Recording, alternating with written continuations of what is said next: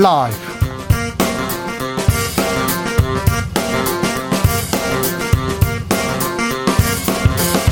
이천이십년 십이월 이십오일 금요일입니다. 안녕하십니까, 주진우입니다. 코로나 시대의 크리스마스, 그 어느 때보다도 고요한 밤, 거룩한 밤입니다. 비대면으로 보낼 준비 잘 하고 계시죠? 예전과 많이 다릅니다. 화려한 파티도 없고 모임도 없고요, 거리에 인파도 없습니다. 캐롤도 안 들려요, 캐롤도. 하지만 올해는 특별히 집에 머무는 시간이 길어지면서 가족의 소중함 더 징글징글하게 알게 됐죠. 네, 징글징글합니다. 자, 일상의 소중함 더 뼈저리게, 어우, 뼈저리게 느끼고 있습니다. 그래도 크리스마스잖아요. 코로나 시대의 크리스마스, 아, 잊지 말고 소원 빌고요, 사랑을 나눠야죠. 아, 사랑을 나눠야 됩니다. 사랑합니다. 자, 우리 어린이들에게도 한 말씀 드리고 싶어요. 더블유에이치오 세계보건기구라고 가장 공신력 있는 기관에서 발표했습니다. 산타클로스 할아버지 코로나 바이러스 면역력이 있어서 오늘 밤 여러분 집에 방문할 예정이라는 거 잊지 마시기 바랍니다. 그런데 왜 산타 할아버지 어른들한테는 선물 안 주는 건지 모르겠어요. 나 눈물 꾹 참고 있는데. 자, 비대면으로 맞는 특별한 크리스마스, 크리스마스의 추억 소환하면서 몸은 멀어도 마음은 더 가까이, 주진우 라이브와 함께 봅니다. 나비처럼 날아 벌처럼 쏜다. 여기는 주진우 라이브입니다.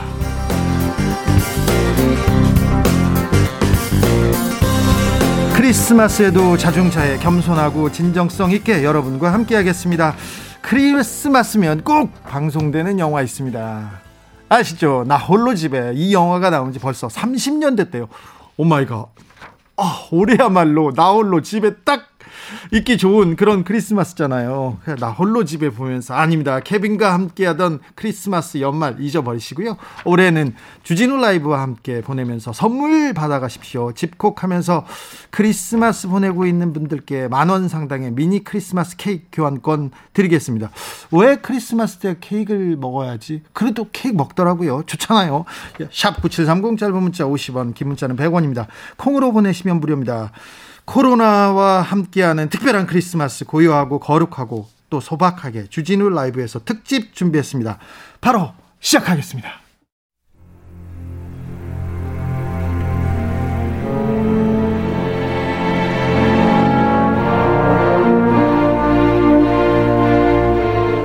나의 일은 나보다 중요하다. 오직 진실과 정의만 생각한다.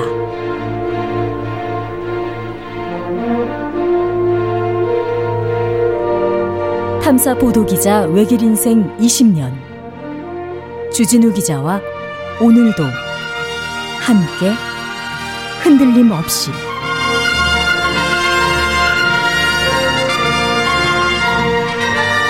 케이비에스 일라디오 주진우 라이브.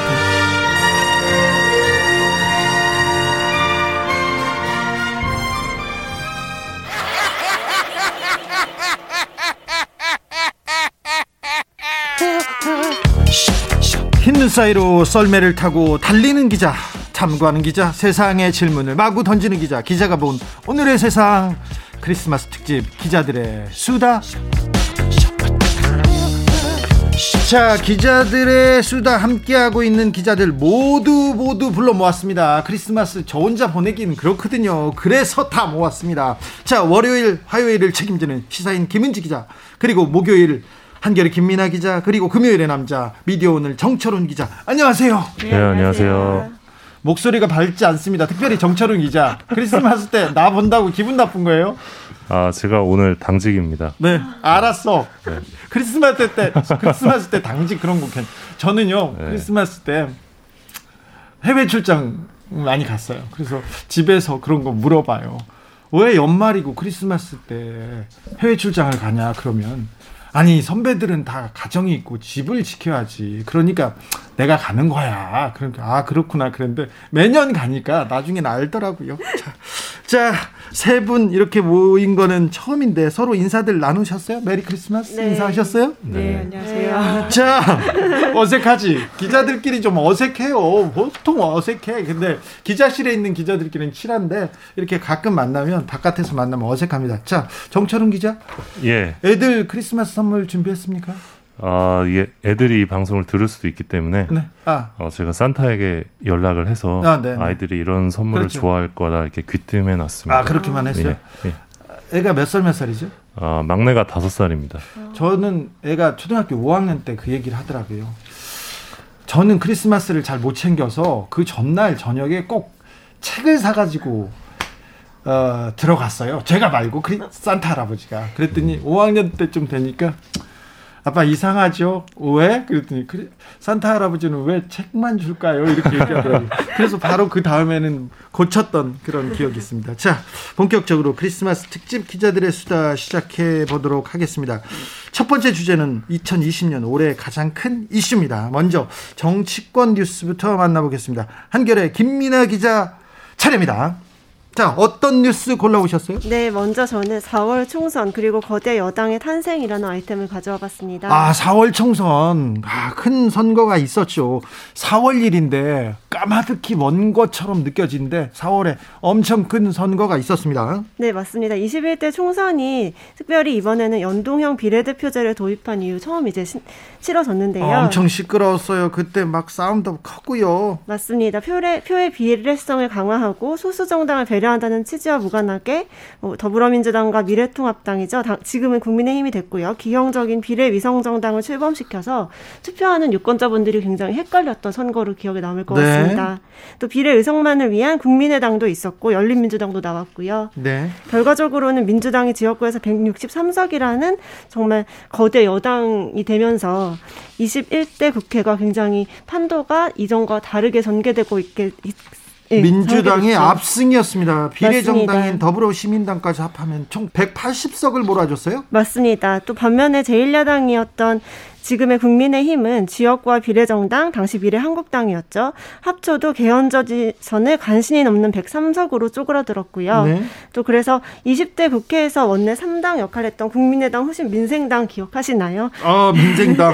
이십 석에서 영 석으로 원외정당으로 전락을 했고요. 예.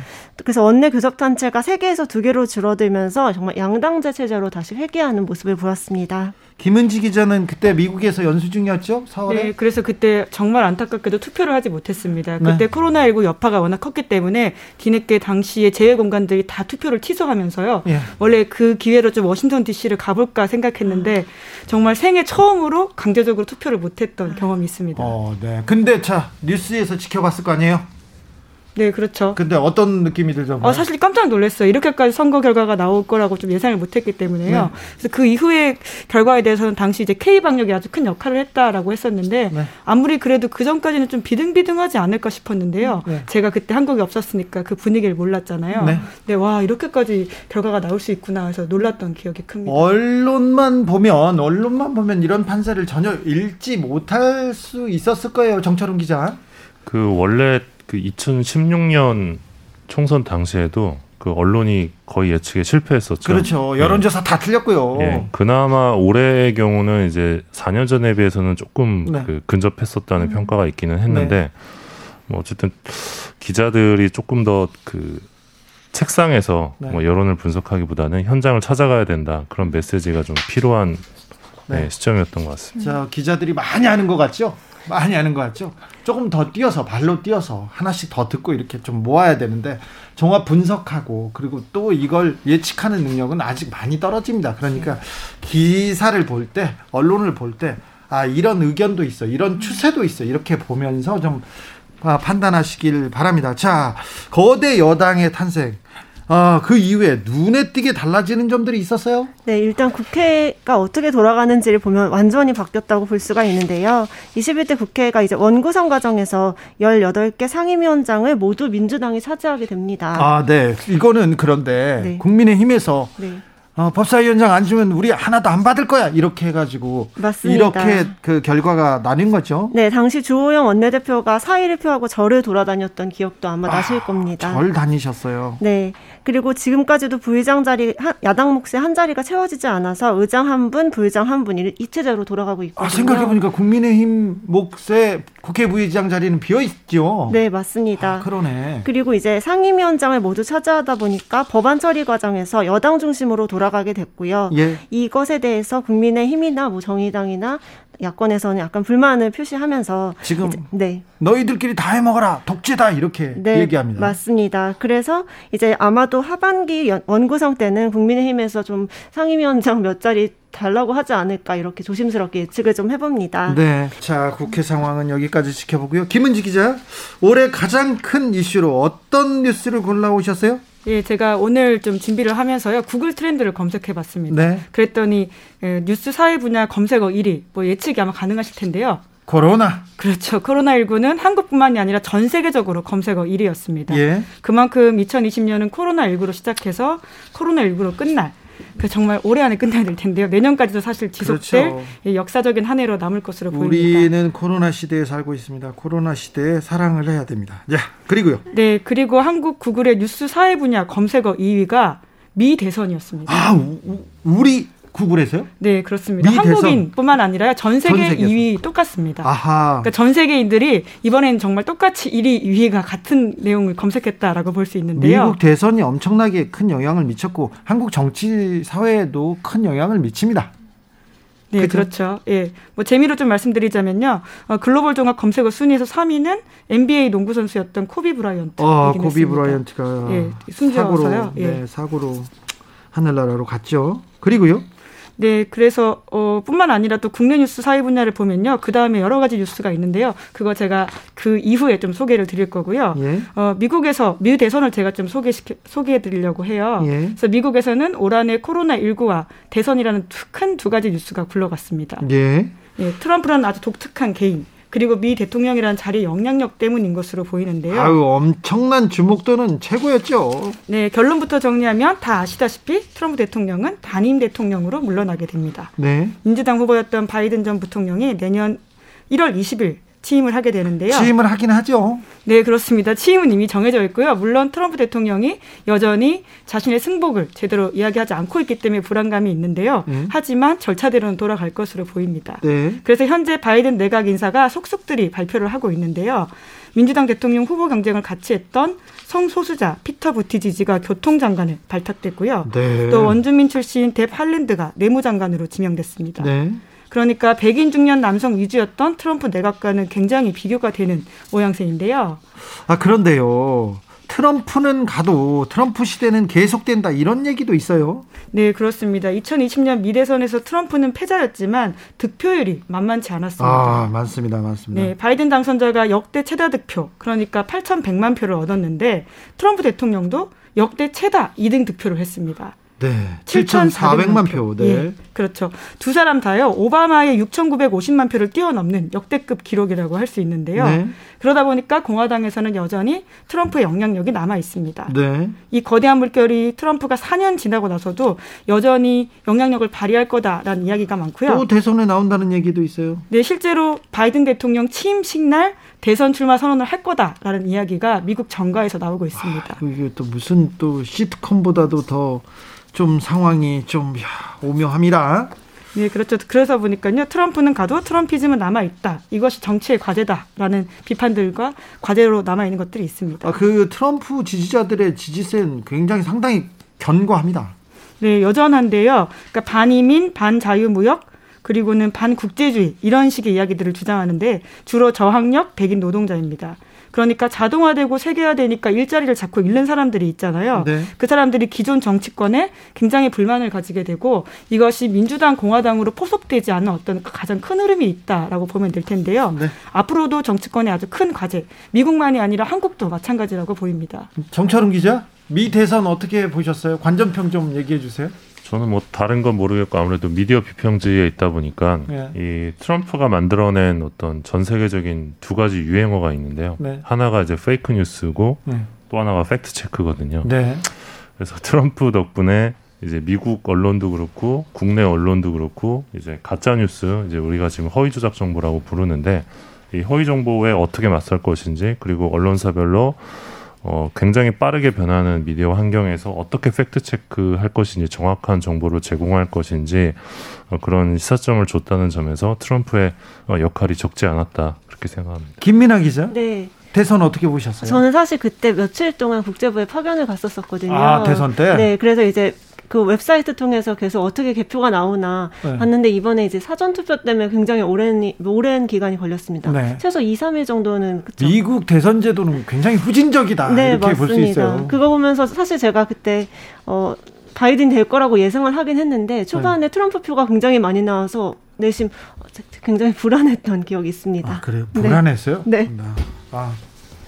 네, 트럼프가 대통령이 될까봐 불안하셨구나. 네, 설마 설마 이렇게 네, 생각하면서 개표를 네. 지켜봤어요. 자, 올해 가장 큰 언론계 이슈로 넘어가 보겠습니다. 정철훈 기자, 어떤 뉴스 뽑아오셨나요? 예, 아무래도 올해 언론계를 흔들었던 단어 검언유착이 될 것 같습니다. 아, 그렇죠. 예. 그 단어는 그럴 수 있습니다. 예, 이에 맞서는 쪽에서는 이제 권언유착으로 이제 맞서기도 했는데요. 그러게요. 예, 이게 어느 정도의 파급력이었냐면 방통위에서 예, 방송통신위원회에서 지난 사월에 채널A 이제 재승인을 의결을 하면서 이 철회권 유보 조건이라는 걸 걸었습니다. 조건을 걸었습니다. 이게 되게 특이한 조건인데 네. 이 차후의 수사 결과 등을 통해서 방송의 공적 책임 공정성에 영향을 미칠 만한 중대한 문제가 이 취재윤리 위반 사건에 있었다라고 판단이 되면 네. 재승인을 취소할 수 있다, 이런 내용입니다. 이 검언유착 사건으로 무슨 중대한 하자가 나왔을 경우 재승인 취소할 수도 있다, 이렇게 예, 그렇습니다. 강조했습니다. 예, 그만큼 이제 여론이 굉장히 떠들썩했던 사건인데 이 네. 사건은 아시겠지만 이 채널A 기자가 수감 중인 전 신라젠 대주주 이철 씨를 상대로 이 여권 인사들, 유시민 씨 등이죠. 네. 여권 인사의 비리를 캐기 위해 강압적으로 협박 취재를 했다는 이 엠비씨의 의혹 보도로 출발을 했는데요. 네. 어, 검찰은 이철 씨에게 유시민 등 여권 인사의 비리 정보를 진술하게 하려 했으나 예, 이동재 채널A 기자가 뜻을 이루지 못하고 미수에 그쳤다, 이렇게 해서 강요 미수 혐의로 지금 구속 기소한 상태입니다. 강요 미수로 구속되는 경우는 굉장히 드문데요. 네, 맞습니다. 그래서 이제 일각에서는 구속은 너무 과한 것 아니냐, 이런 지적도 있는 상황인데요. 어, 얼마나 사... 심했으면 또 구속됐나, 이런 얘기도 하고요. 예, 맞습니다. 그래서 이 사건을 통해서 기자의 취재 행위라는 게 네. 어디까지 어, 윤리적으로 용인될 수 있는지, 이런 논의가 한편으로 있었고요. 그렇죠. 예, 근데 이제 아시겠지만 이 손편지 직접 네. 꾹꾹 눌러서 썼던 네. 그 손편지에 담긴 내용들은 사실 일반적인 취재 과정으로 보기엔 좀 어렵다, 이런 게 어떤 기자들의 평가이기도 했습니다. 그렇죠. 선을 넘어도 조금 넘었다, 이런 평가가 있었습니다. 네, 그리고 이제 가장 많이 등장했던 이 사건의 예. 어, 검사장 이름이 한동훈이라는 이름이었습니다. 네. 공소장을 보면 삼십 회 넘게 한동훈이라는 이름이 등장을 했는데 어, 검찰이 공모 여부를 적시하지는 못했습니다. 예. 예. 어, 공소장과 채널A 자체 보고서를 보면 이 채널A 기자와 검사장 간 어떤 공모로 볼 수 있는 정황이 구체적으로 담기긴 했는데 이 녹음 파일의 경우 이 한동훈 검사장 발언을 검찰이 육성으로 확보하지 못했고요. 또 이동재 기자도 삭제를 했다고 했고요. 어, 두 사람이 특정 기간마다 중요 시점마다 이 적지 않은 연락을 취한 사실도 역시 확인이 됐지만 정작 어떤 내용이 오고 갔는지는 직접적으로 확인을 하지 못한 결과 어, 이렇게 공모 여부를 적시하지는 못했던 것으로 보입니다. 네, 둘은 부인하고 있고요. 예, 그리고 이제 여권에서는 이 사건을 두고 이 사월 총선을 흔들기 위한 여론 조작에 나섰다 실패한 것이다. 실패한 검언유착이 드러난 것이다. 이런 주장을 했었고요. 어, 지금 이제 이 사건은 현재 법원으로 간 상태고 어, 이 사건은 지금 검찰 취재를 중심으로 하는 이 법조 기자단에 대한 불신을 더욱 키, 키우는 어떤 중요한 계기가 됐습니다. 예. 어, 아시겠지만 지난해 조국 사태 당시에 이 적지 않은 시민들이 이제 수없이 쏟아지던 이 검찰발 보도, 네, 검찰이 던져주고 언론이 계속해서 물어뜯는 그런 예 그런 전지적 검찰 시점에 대한 문제의식이 높아진 상황에서 이 소위 검언유착 의혹까지 등장을 하면서 최근에는 이 검찰 기자단을 해체해달라, 이런 국민 청원까지 등장하는 상황입니다. 예.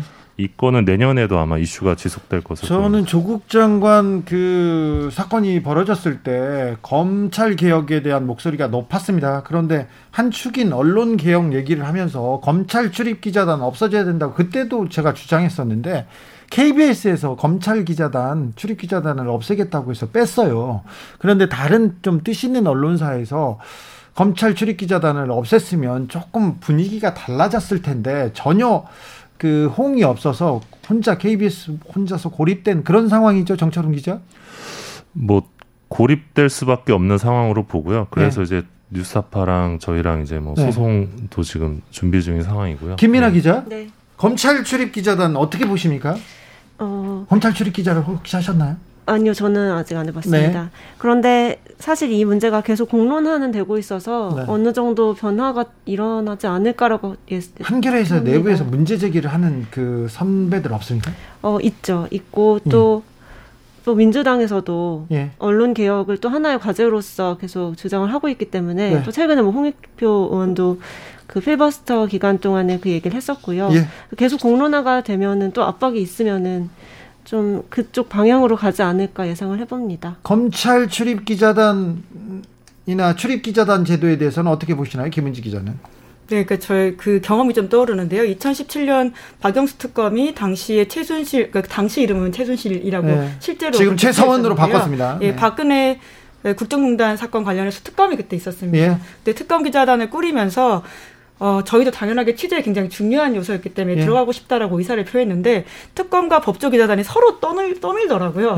예. 기자에게 굉장히 사실은 시민을 위해서 중요한 알 권리를 전달하는 이 과정에서 네. 법조기자단이 굉장히 관행적으로 그리고 그 특검이라는 기관조차 굉장히 관행적으로 어, 새로운 기자단에 들어가 있지 않은 기자들을 어떻게 할 것인가에 대해서 미루는 모습을 보면서 정말 실망을 했던 기억이 있고요. 그 검찰 기자단의 허락을 맡아야 특검 기자단에 또 들어가요. 그러니까 서로 미루더라고요. 그때는 네. 또. 그러니까 그래서 예. 예, 그래서 지금 이제 조만간 공수처가 출범을 하는데 네. 공수처 기자단은 달라야 된다, 뭐 그런 얘기도 있습니다. 그런 얘기 있습니까? 예. 그러니까 결과적으로 시민에게 좋은 게 뭔지, 알, 알 권리를 증진시키는 게 뭔지에 대한 고민이 있어야 되는데 네. 서로 굉장히 자기들 기득권 안에 온 게 들어가 있는 게 아닌가라는 그때 의심을 많이 했고요. 박영수 특검팀이 꾸려지면서 네. 이제 음, 최서원 씨 주변 그리고 박근혜 국정농단의 주변 일을 취재하잖아요. 근데 제가 보따리를 많이 가지고 있잖아요. 그러면 특검 건물, 옆옆 건물 지하에 있는 아주 작은 커피숍에서 만나요. 그리고 그 옆옆 옆옆 건물에 안가 같은 사무실, 그 오피스텔을 몇 개 가지고 있어요. 거기서 잠도 자고 쉬기도 하고 옷도 갈아입고 씻고 막 그러거든요. 근데 여기서 이렇게 만나고 그러는데 그분들도 계속 계속 얘기하는데 어. 기자들한테 걸리면 안 된다고, 기자들이 우리 만나는 거 보면 싫어한다고 이렇게 얘기를 했는데, 아, 저는 이 출입기자단한테 하도 많이 쫓겨나가지고 제가 얘기하면 그런 개인 감정은 아닌데 어, 출입기자단 검찰개혁 얘기할 때 검찰이 그렇게 힘이 무소불위의 힘이 있는 것을 보여주지 않습니까? 그런데 그 옆에 언론의 보좌가 없으면 그렇게 마음껏 할부할 수 없거든요. 그래서 이 부분에 대한 이 부분에 대한 좀 고민 어, 올해도 계속 돼야 될 것 같습니다. 아, 예, 제가 하나만 더 더하면요. 물론 특검에 대해서 그때 아쉬운 마음을 좀 표하긴 했는데, 근데 그 이후에 검찰 출입과 법원 출입을 겪어보니까 사실 특검은 양반이었다 이런 생각을 좀 아유, 들긴 그러면, 했습니다. 상대적으로 네. 취재 지원은 괜찮았다. 그럼에도 불구하고 아쉬웠다. 이 정도로 정리하겠습니다. 알겠어요. 네. 박영수 특검 마음 넓으신 분이세요. 네. 자, 두 번째 주제로 넘어가 보겠습니다. 기자들의 수다 크리스마스 특집으로 지금 어. 특집으로 지금 여러분 만나고 있습니다. 두 번째 주제는 변화의 물결입니다. 먼저 김민아 기자, 올해 정치권 변화의 물결이 일어날까요? 네, 저는 권력기관 개혁 삼 법이 통과된 것을 보고 달라졌구나라는 예상을 했습니다. 아, 그래요? 네. 이번에 이십일 대 첫 국회에 성과라면 공수처법 개정안, 그리고 국정원법 개정안, 경찰청법 개정안이 통과된 게 아닐까 싶은데요. 일단 법이 만들어졌고요. 이제 시스템이 갖춰지기 시작합니다. 네, 맞습니다. 문재인 대통령이 지난 십오 일에 한국 민주주의의 오랜 수건이었던 권력기관 개혁의 제도화가 드디어 완성됐다. 라고 이제 발표를 하면서 네. 이 세 기관이 뭐 그동안의 민주주의 훼손, 인권 침해를 했던 그 역할을 이제 국민들로서 참으로 역사적인 일이 아닐 수가 없다라고 밝혔습니다. 사실 그 노무현 정부 때도 네. 어, 굉장히 수건 사업으로 추진하던 일이었고요. 그, 그 기자단, 어, 자기 기자단을 꾸려가지고 어디 취재하지 않고 어, 브리핑만 받아 쓰고 그, 그 내부적인 사적 움직임만 가지고 기사를 쓴, 똑같은 기사를 쓰는 거에 대해서 노무현 대통령이 굉장히 고민을 많이 하셨거든요. 그때 그랬었죠. 자, 예. 이 부분이 아무튼 시스템이 만들어졌습니다. 네. 뭐 갈등도 적지 않았는데요. 정기국회 마지막 부분에 이제 공수처법 개정안을 두고서 국민의힘에서 패스트트랙을 신청해서 예.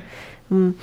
그 재개정을 막으려고 했었고요. 근데 하지만 이제 거대 여당이죠. 민주당에서 밀어붙였죠. 그, 네, 패스트트랙을 멈추면서 필리버스터도 어쩔 수 없었습니다. 아, 네, 필리버스터를 멈추면서 이제 거부권을 무력화했고요. 그, 그럼에도 아직 추천위가 최종 후보자 두 명을 추천하는 작업을 마무리하지 못하면서 공수처 출범은 일단 내년 초로 넘어가게 됐습니다. 그래도 공수처행 네. 그 열차는 떠났고요. 곧 그 종착역에 다다를 것으로 보입니다. 예, 맞습니다. 국정원법도 좀 손봤기 때문에 이제 국정원의 정치 개입 이제 그만 봐도 되겠죠? 네, 일단 국정원도 해야 할 것과 하지 말아야 할 것을 명확히 규정했다라고 이제 의미를 부여했더라고요. 네. 기존의 직무 범위에서 이제 국내 보안 정보를 없앴고 정치 개입이 우려되는 조직은 해체했고 또 원천적으로 설치할 수도 없게 만들었다는 건데요. 그동안 민간인 사찰이나 뭐 간첩 조작 사건 등 국정원이 개입했던 사건이 정말 우리 사회에 끊이지 않았었고 네. 그것에 따라서 이제 사회가 좀 상처받은 면도 있었던 걸로 생각이 드는데 일단 대공수사권도 경찰로 이관되고 수사 분리 원칙도 갖고 인권 침해 소지도 없애겠다고 약속을 했으니까 네. 이것들이 잘 지켜지기만 하면 진짜 좀 변화된 모습을 볼 수 있지 않을까 감히 좀 기대를 해봅니다. 어, 네. 법과 시스템을 이제 만들었습니다. 얼마 전에 사찰 정보 청구에 대해서 정보를 공개하기도 했고요. 그런데요, 국정원에서 나쁜 짓 하던 사람들이 다 그대로 있어요. 어떤 사람들은 승진해 있네. 음. 어, 댓글 달고 댓글 달다가 도망갔던. 그래놓고는 셀프 감금해놓고 나를 가뒀다 이렇게 이렇게 주장하던 김하영 씨 그분 막 승진하고 승진하려다 지금 잠깐 멈췄습니다만 어, 그렇게 하고 그분들이 다 그대로 있어요. 그래서 참 사람에 대한 그 쇄신도 조금 필요한데 국정원 개혁 얼마나 잘 되는지 좀 지켜보자고요. 네. 서훈 국정원장 시절에는 굉장히 개혁 서운했거든요. 네. 근데 지금 박지원 그 국정원장 왔는데 자기가 국정원 개혁을 마쳤다 막 이렇게 얘기하는데 몇 개월 만에 어떻게 마쳐요? 네. 어떻게 하는지 잘 지켜보겠습니다. 어, 국정원 개혁이 구호로 끝나지 않길 우리가 계속 취재해야 돼요. 그러겠습니다. 국정원 직원들 다른 짓 하지 않습니까? 우리가 음. 계속 고발해야 됩니다. 국정원 직원들이 요새 만나러 안 오나요? 어, 옵니다. 오지요? 네. 만나고 있어요?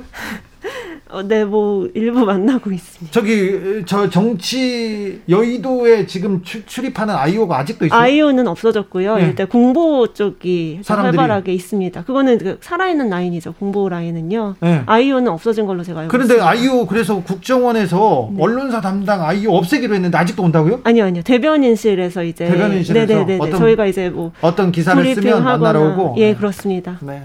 아이오는 저, 없어진 걸로 알고 있습니다. 정철훈 기자 만나고 그러나요?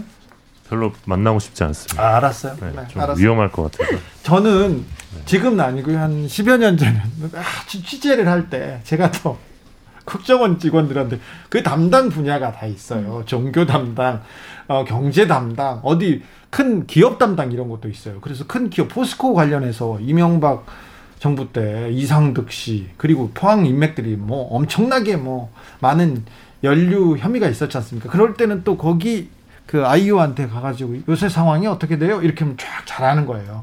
그래서 굉장히 중요한 취재원이기도 하고 네. 그 사람들은 제가 뭘 하는 거가 굉장히 주, 중요한 정보였기 때문에 그 그래서... 이천십일 년에 주진우 진행자께서 류승환 감독이랑 간첩 잡으러 다니시잖아요. 그 국정원에서 혹시 상 안 줬나요? 아 그런 거 안 줬죠. 안 줬어요. 국정원에서는 저를 괴롭히기만 했지. 아니 간첩 잡으러 상은... 다녔는데. 아 상은 안 줬어요. 네, 자. 자, 김은지 기자의 코너로 넘어가겠습니다. 올해의 가장 큰 변화는 뭘까요? 저 개인적으로는 이걸 좀 꼽고 싶습니다. 엠번방 관련된 사건인데요. 네. 네. 이 사건이 주는 충격이 아주 컸고 아, 또 그럼요. 그에 대한 그 어떤 변화들이 분명히 있었기 때문에 그렇죠. 물론 부족하긴 합니다. 네. 그럼에도 불구하고 디지털 성범죄에 대한 사회적 경각심, 경각심이 올라갔던 한 해라고 평가합니다. 아, 매우 중요한 중요한 사회적 의미를 가지고 있죠. 네, 텔레그램에 비밀방을 만들어서 성착취물을 유포한 엠번방 사건의 핵심인 조주빈이 지난 삼월에 경찰에 붙잡혔는데요. 조주빈을 비롯해 공범들은 이천십팔 년 십이월부터 잡힐 때까지 아동 성착취물을 제작해서 텔레그램 박사방에 유포한 혐의를 받았습니다. 아동 성착취물 이걸 제작하고 이걸 가지고 돈을 벌고 이걸 가지고 누구 사람을 못 살게, 못 살게 굴고 아 정말 가슴 아픈 얘기였어요.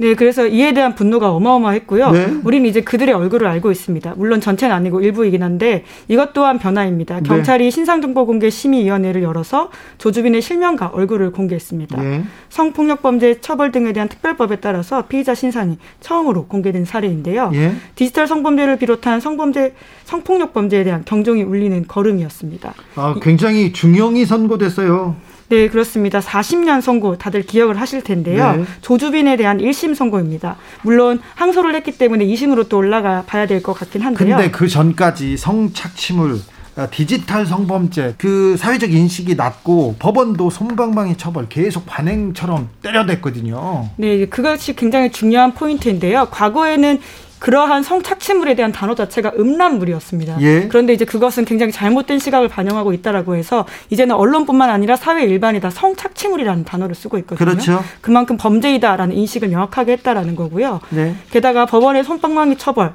미비한 관행에 대한 비판도 이천이십 년에 굉장히 거셌습니다. 네. 이 구호 기억하실 텐데요. 엠번방은 판결을 먹고 자랐다. 그렇죠. 사법부도 공범이다. 그렇죠. 예, 이런 구호를 들고 시민단체가 여러 차례 기자회견을 했습니다. 규탄한다. 네, 그래서 실제로 엠번방 사건이 여론에 크게 주목을 받기 전까지는 검찰 법원 모두 문제가 많았었는데요. 그럼요. 네, 엠번방 주범 중에 한 명으로 꼽히는 켈리라는 인물이 있는데 이 사람이 징역 일 년을 선고받았습니다. 네. 불법 동영상 구만 개 보유하고 아동 청, 청소년 석 착취물 이천오백 개 팔았는데요. 고작 징역 일 년이었습니다. 그래도 그 검찰한테 물어보면 아니 예전에 비해서 이거 엄격하게 처벌한 거예요. 왜 양형이 그래서 그래요. 그렇게 넘어갔죠. 네, 이제 그러다 보니까 이에 대한 비판들이 아주 거세졌고요. 많은 여성들이 시위를 열어서 엄벌을 촉구했고 재판에 직접 들어가서 모니터링도 하고 활발한 활동을 펼쳤습니다. 재판에 직접 들어가서 메모하고 글 쓰고 그러더라고요. 그게 큰 영향을 미쳤어요. 시민의 힘이 깨어있는 시민의 힘이 지금 사법부 검찰과 법원을 움직이고 있습니다. 그래서 어, 대법원에서 새로운 양형을 꾸렸어요. 네, 아동 청소년 성착취물을 상습적으로 제작한 사람은 최대 징역 이십구 년 삼 개월 선고받게 됐습니다. 네. 또 게다가 아동 청소년 성착취물을 네. 구매하는 사람도 최대 징역 육 년 구 개월까지 처해질 수 있습니다. 알겠어요. 김민아 기자, 네. 혹시 어, 이 성 관련된 취재, 네. 성착취물이나 성범죄에 관련된 취재 하신 적 있나요? 아, 사회부 사건팀 때 조금 해봤던 것 네. 같아요. 근데 잘 처리가 안 되잖아요. 네, 맞습니다. 그렇죠. 그리고 사실 피해 여성들이 그 피해를 받았다는 것을 말하기가 쉽지 않았던 기간들이 정말 오래 네. 있다가 최근에 네. 이제 엠번방 사건을 통해서 그런 좀 그 피해 여성들의 목소리를 낼 수 있다는 점도 굉장히 달라진 점이라고 생각합니다. 네. 네. 김은지 기자는요? 네, 말씀처럼 피해자 회복도 굉장히 중요한 부분이고요. 피해자가 정말 용기 내서 진실을 이야기한다는 게 아주 쉽지 않은 구조이고 게다가 디지털 성범죄의 굉장히 큰 특징이 피해가 계속 반복될 수 있다는 부분이거든요. 예. 저도 피해자분들 만날 때마다 그 부분을 굉장히 유의하는데 기자로서도 시민으로서도 네, 굉장히 중요한 부분인 것 같습니다. 저는 가해와 그 함께 피해를 말하기. 이런 그 성범죄, 성착취물 취재할 때마다 경찰이나 검사하고 싸웠어요. 음. 사실 어떤 부장검사하고는 진짜 거의 정말 욕설을 뱉으면서 싸웠어요. 당신들이 그렇게 생각하기 때문에 이런 피해자가 계속되는 거라고. 아, 굉장히 고통스러웠는데 이런 그 이번 엠번방 사건을 계기로 일단 양형도 좀 미비한 양형 기준도 좀 만들어졌고 그리고 사회적 인식이 높아져서 경찰, 검사, 법원, 법원. 경찰, 검찰, 법원 조금 더 이제 어, 한 달 이제 이제 좀 나아진 음. 인식으로 어, 사회적 인식을 따라서 좀 처벌하지 않을까 이런 음. 기대도 가져봅니다. 그 자, 한 마디만 보태면 좀 언론도 좀 중요한 부분인데 아, 네. 이 성범죄 사건 관련해서 언론에 의한 이 차 피해가 자주 빈번하게 발생하거든요. 네? 근데 저는 이제 그런 이 차 피해 피해자분들을 뵌 적이 있는데. 피해 구제가 정말 잘 안 됩니다. 네. 언론에 의한 이 차 피해 관련해서. 그래서 그 부분 좀 더 주목해야 된다고 보고요. 예. 한 가지는 이 엠번방 관련해서 첫 보도가 기자가 쓴 기사가 아니라 대학생들이 쓴 기사였습니다. 그렇죠. 그러니까 이게 언론에게 주는 메시지가 또 적지 않았다고 보는데 예. 그러니까 출입처를 벗어나야 된다. 네. 그런 메시지를 좀 주지 줬던 음, 것이 저도 아닌가. 그분들이 네. 썼던 책 우리가 우리를 우리라고 부를 때라는 책인데요. 그걸 읽으면서 정말 뜨거운 반성을 했습니다. 네. 그러니까 기자들이 기성의 기자들이 놓치고 있는 지점들을 이렇게 메꿔, 메꿨다고 말하기도 참 부끄럽죠. 사실은 찾아놨고 개척했던 그분들한테 우리 사회가 얼마나 이게 큰 빚을 지고 있는지 그리고 기자들은 성찰해야 된다. 음. 이런 생각 많이 했습니다. 디지털 성범죄를 쫓아다니는 시민단체 그리고 시민운동가들을 제가 오래전부터 알고 지내는데 어, 제가 밥은 사는데 제가 후원은 하는데 너무 고통스러워요. 보는 게 보고 얘기를 듣는 게 근데 어, 그런 고통을 마주하면서 이렇게 마주하면서 이 사회를 조금 나아지게 나아지도록 만드는 그 시민, 깨어있는 시민의 힘, 아, 존중하고 되게 존경, 존경합니다. 자, 기자들도 좀 각성해야 될 텐데. 자, 정철훈 기자, 언론계에 있었던 변화도 소개해 주십시오. 어, 아무래도 이걸 가져올 수밖에 없는데, 엠비엔, 예, 그, 종합편성 채널 출범 당시 거의 이제 십 년 전이죠, 거의. 네. 투자자본금 오백오십육억 편법 충당하고 수년간 회계조작 벌이고 은폐했던 엠비엔. 네. 엠비엔에 대해서 방송통신위원회가 어, 육 개월 방송 전부 업무정지 행정처분을 의결했습니다. 지난 음. 시월에. 어, 다만 이제 영업정지 시점을 육 개월 유예한 상황인데, 어, 이게 사실 승인 취소를 제외하면 가장 높은 수위의 제재입니다. 그래요? 어, 예. 그런데 이제 방송사업자 면허를 받는 과정에서 이제 국가와 국민을 기만하고 어, 승인 취소가 가능했던 방송법 십팔 조 위반 사안이었기 때문에 법적으로만 보면 그냥 예, 바로 승인 취소를 해야 됐던 건 아니냐 이런 비판 여론도 존재하는 상황입니다. 네. 근데 중요한 대목은 어, 문재인 정부 들어서 방통위가 올해 처음으로 이 종편 사 사에 대한 재승인 심사를 모두 진행을 했고 모두 조건부 재승인을 받았다는 겁니다. 네. 그래서 어, 일각에서는 방송통신위원회가 아니라 방송통과위원회 아니냐 어, 이런 용어까지 등장을 했는데 이런 가운데 방송통신위원장이 최근 한겨레와 인터뷰에서 이 종편 보도 채널에 대해 허가냐 등록이냐도 검토할 시기가 됐다 이런 이야기를 해서 좀 언론계 적지 않은 파장이 있는 상황입니다. 내년에도 크게 논란이 될 것 같아요? 네, 내년에 이제 방송법 제도를 전면 뜯어고치는 이제 미디어 혁신위원회 출범이 예고된 상황인데. 어, 이제 방통위는 이제 등록제로의 변경을 구체적으로 검토한 적이 없다고 해명을 하기는 했는데 지금 누가 방통위원장으로 오더라도 이 재승인 제도로는 종편 퇴출이 어려운 상황이 아니냐. 그렇다면 종편 진입에 대한 벽을 허물어서 이 역설적으로 현재 종편에 부여된 특혜를 허물자 뭐 이런 아이디어가 지금 나오고 있는 것으로 보입니다. 그러니까 진입은 쉽게 허용하되 이제 계속해서 규제는 이어가자는 그런 아이디어인데요. 어, 이렇게 되면 어, 뉴스를 하는 종편과 보도 채널이 많아져서 정파성이 강화되고 자본이 있는 것만 유리해지는 것 아니냐 이런 지적도 있는 가운데 또 이제 한겨레나 시사인 같은 매체도 일정한 기준만 갖추면 종편이나 보도 채널 사업자가 쉽게 될 수 있는 상황이기 때문에 어, 좀 관련된 논의가 좀 뜨거울 것으로 보입니다. 네, 아유 복잡하네요. 어지럽습니다. 자, 음, 이천이십 년 뉴스. 뉴스 이렇게 정리하고 있는데 이천이십일 년에는 좀, 새, 좀 새롭게 좀 희망찬 뉴스 좀 만나보고 싶은데 자 오늘 감사합니다. 크리스마스 때 그 칙칙한 제 얼굴 보느라고 죄송합니다. 참 어, 크리스마스는 어떻게 보내실 거예요 오늘 밤은? 네, 또 여러 명이 모이면 안 되기 때문에 네. 집에 있으려고 합니다. 집에서? 네. 집에서 누구랑? 부모님과 함께 부모님이랑? 따뜻한 시간을 보내보려고 합니다. 네. 김은지 기자는요? 예, 차분하게 넷플릭스를 볼 예정입니다. 가족들하고? 네, 뭐 가장 좋은 방법이죠. 코로나십구 시대예요. 정철훈 기자? 저는 이제 새 아이의 아버지이기 때문에. 네, 산타크로스 할아버지 기다리시고. 네, 아이들이 원하는 대로.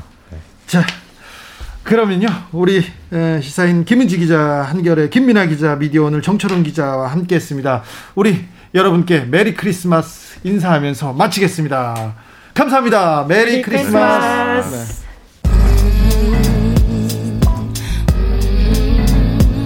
네. 나비처럼 날아 벌처럼 쏜다. 주진우 라이브.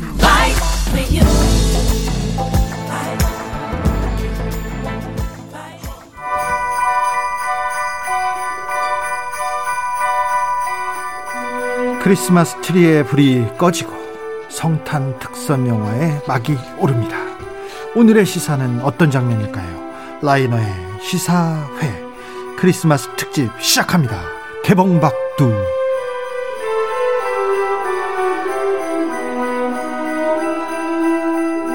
기억하십니까? 크리스마스를 맞아서 영화 나홀로 집의 주제곡으로 라이너의 시사회 시작했습니다. 영화 전문 유튜버 라이너 메리 크리스마스. 메리 크리스마스. 네. 크리스마스잖아요. 네. 네. 그렇게 인상 쓸 필요는 없어. 아, 네네. 네, 뭐. 좀, 좀 즐겁게 기쁘게. 아, 알겠습니다. 네, 알겠어요. 네. 알겠다고 이렇게 하는데 마지못해 하는 그런 그런 건 아니죠? 네, 영혼을 나름대로 담아서 아, 그랬죠? 얘기를 했습니다. 네, 네, 알겠습니다. 자, 오늘은 어떤 영화 준비해 오셨습니까? 혹시 또 스크루지나 뭐 나 홀로 집에 이런 건 아니죠? 네, 아, 크리스마스 하면은 이제 뭐 러브 액츄얼리라든지 요새는 러브 액츄얼리죠. 네, 또 옛날 이제 나 홀로 집에 같은 뻔한 작품들 떠올리기 네. 쉬운데요. 네. 그런 영화 너무 흔하고요. 예. 이제 요즘 또 이 삼 차 대유행 때문에 집합금지도 됐기 때문에 오 인 이상 못 모입니다.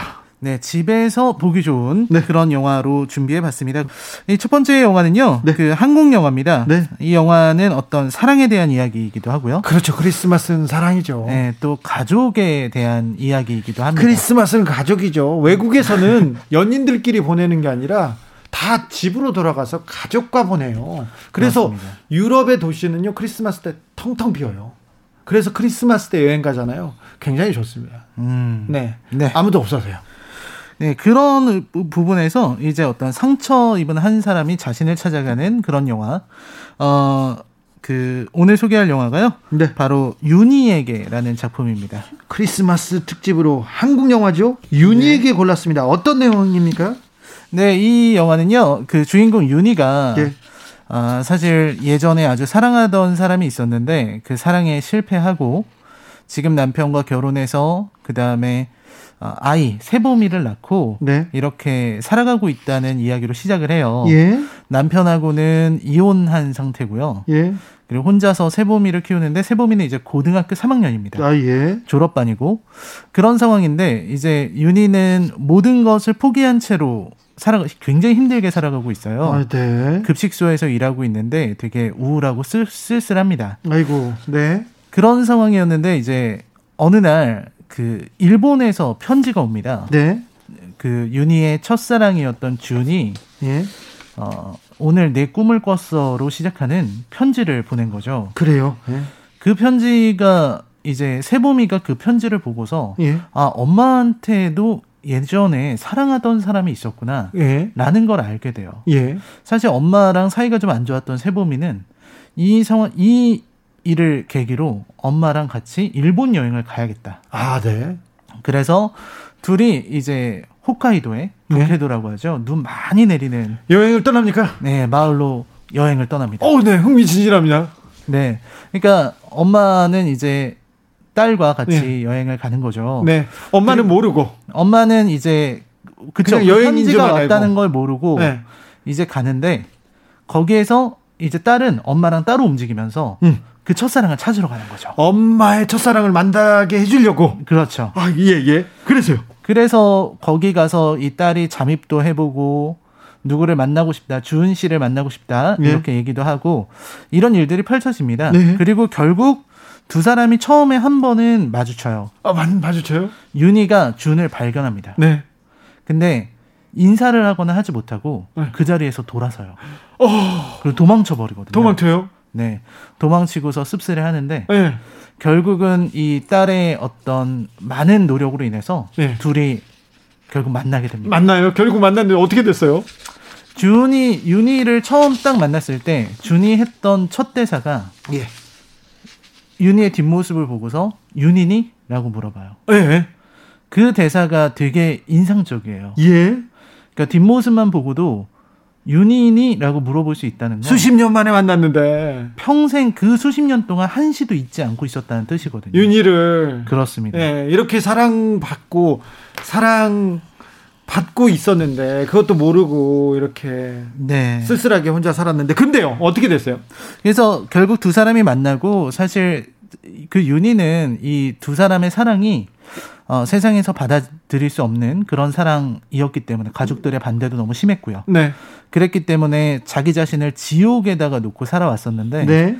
첫사랑을 다시 만나고 나서는 네. 이제 자신을 되찾게 됩니다. 아, 그래요? 그래서 딸과 함께 돌아와서 예. 어, 윤희와 딸 세보미는 서로가 서로를 더 잘 이해하고 아, 이해하게 되고 예. 그리고 윤희는 그동안에 우울했던 걸 다 벗어던지고 그리고는 네. 네. 희망차게 삽니까? 네, 바로 긍정적으로 살아가게 됩니다. 긍정적으로요? 준과의 관계는 어떻게 됐어요? 이 준과의 관계는 이제 뭐 정확하게 나오진 않지만 계속 연락하고 네. 마지막에 편지를 써요. 편지를? 윤희가 준한테? 네. 음. 어떻게 해요? 편지 내용은 이제 뭐 쭉 나오고 마지막에 추신이 중요합니다. 네. 나도 네 꿈을 꿔. 라는 편지죠. 네. 멋있다. 추신에 추신에 오백만 원만 빌려줘. 그러면 안 되거든요. 그렇죠. 안 되죠. 그런데 아, 네. 나도 가끔 네 꿈을 꿔. 아, 네. 네. 윤희가 행복했으면 좋겠어요. 네, 김희애 씨가 연기를 했고요. 그래요? 네, 정말 당대 최고의 여배우죠. 아, 네. 봐야 되겠네요. 네. 크리스마스에 윤희. 난 윤희가 행복했으면 좋겠어요. 네, 윤희에게라는 작품이었습니다. 윤희에게였습니다. 네. 아, 꼭 보고 싶습니다. 자, 마지막으로 만나볼 작품은 일본에서 일본에서 만들어진 작품입니다. 네, 그렇습니다. 사실 일본의 어떤 겨울 영화 그러면 뭐 러브레터가 굉장히 유명했고요. 네. 또 이와이 슈운지 감독 작품 이런 것들을 떠올리시는 분들이 많을 텐데요. 제가 오늘 소개할 작품은 이천사년에 개봉한 이누도 이신 감독의 조제, 호랑이 그리고 물고기들입니다. 굉장히 유명한 영화죠. 저는 못 봤는데 네. 또 뭐 많은 여성 팬들을 가지고 있는 감독이고 작품입니다.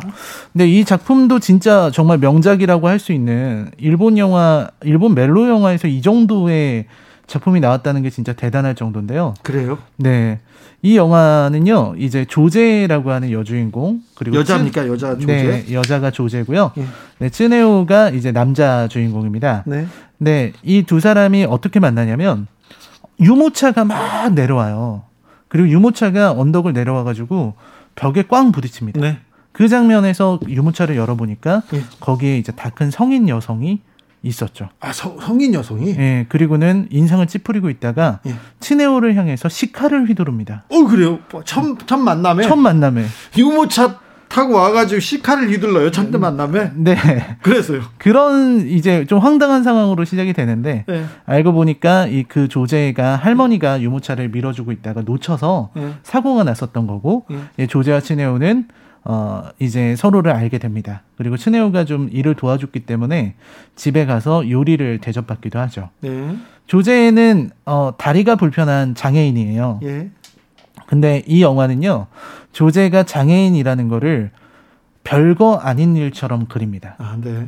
그러니까 장애를 다루고 있는 많은 작품은 이 장애인인 여주인공이 일상생활을 힘들어한다거나. 그렇죠. 요리를 만들 때도 되게 힘든 일인 것처럼 표현하는데, 조제는 그런 게 없어요. 네. 요리도 정말 시원시원하게 잘하고요. 네. 요리 끝나면은 그냥 밑으로 콰닥 내려와가지고 네. 자기 자리로 씩씩하게 갑니다. 예. 이런 장면들이 되게 잘 그려져 있고요. 네.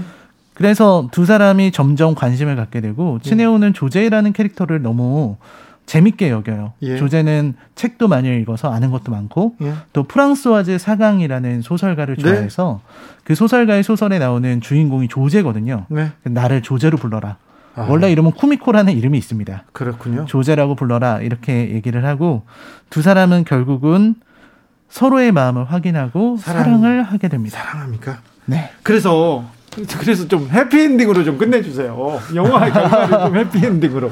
아 근데 이, 크리스마스잖아요. 자 어떻게 됩니까? 이 크리, 크리스마스라서 이 영화의 결말이 진짜 해피엔딩이었으면 좋겠는데요. 네. 근데 사실 장애인과 비장애인의 사랑이기도 하고.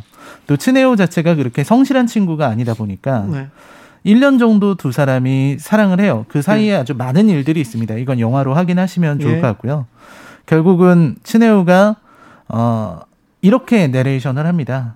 연인이 사랑하는 이유, 여, 사랑하는 연인이 헤어지는 이유는 여러 가지가 있지만 결국은 한 가지다. 내가 도망친 것이다. 라고 얘기를 해요. 네. 여기 츠네오는 조제에게서 도망쳤습니다. 그래요? 네. 그리고 나서 근데 사실 조제는 츠네오가 자기한테 도망칠 거라는 걸 알았죠. 알고 있었어요. 알았죠. 알고 있었기 때문에 츠네오를 탓하거나 하지 않고 오히려 조제가 츠네오를 졸라서 단 둘이 여행을 한번 갔다 오기도 합니다. 아름다운 추억을 남기고 이별 여행이네요. 네. 그리고 담담하게 두 사람은 헤어져요. 네.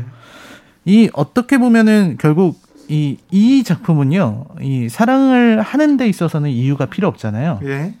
하지만 어, 사랑하지 않기 위해서는 이유가 필요하다. 그런 걸 알려주는 조금은 씁쓸하기도 하고 또 차가운 영화처럼 보이기도 합니다.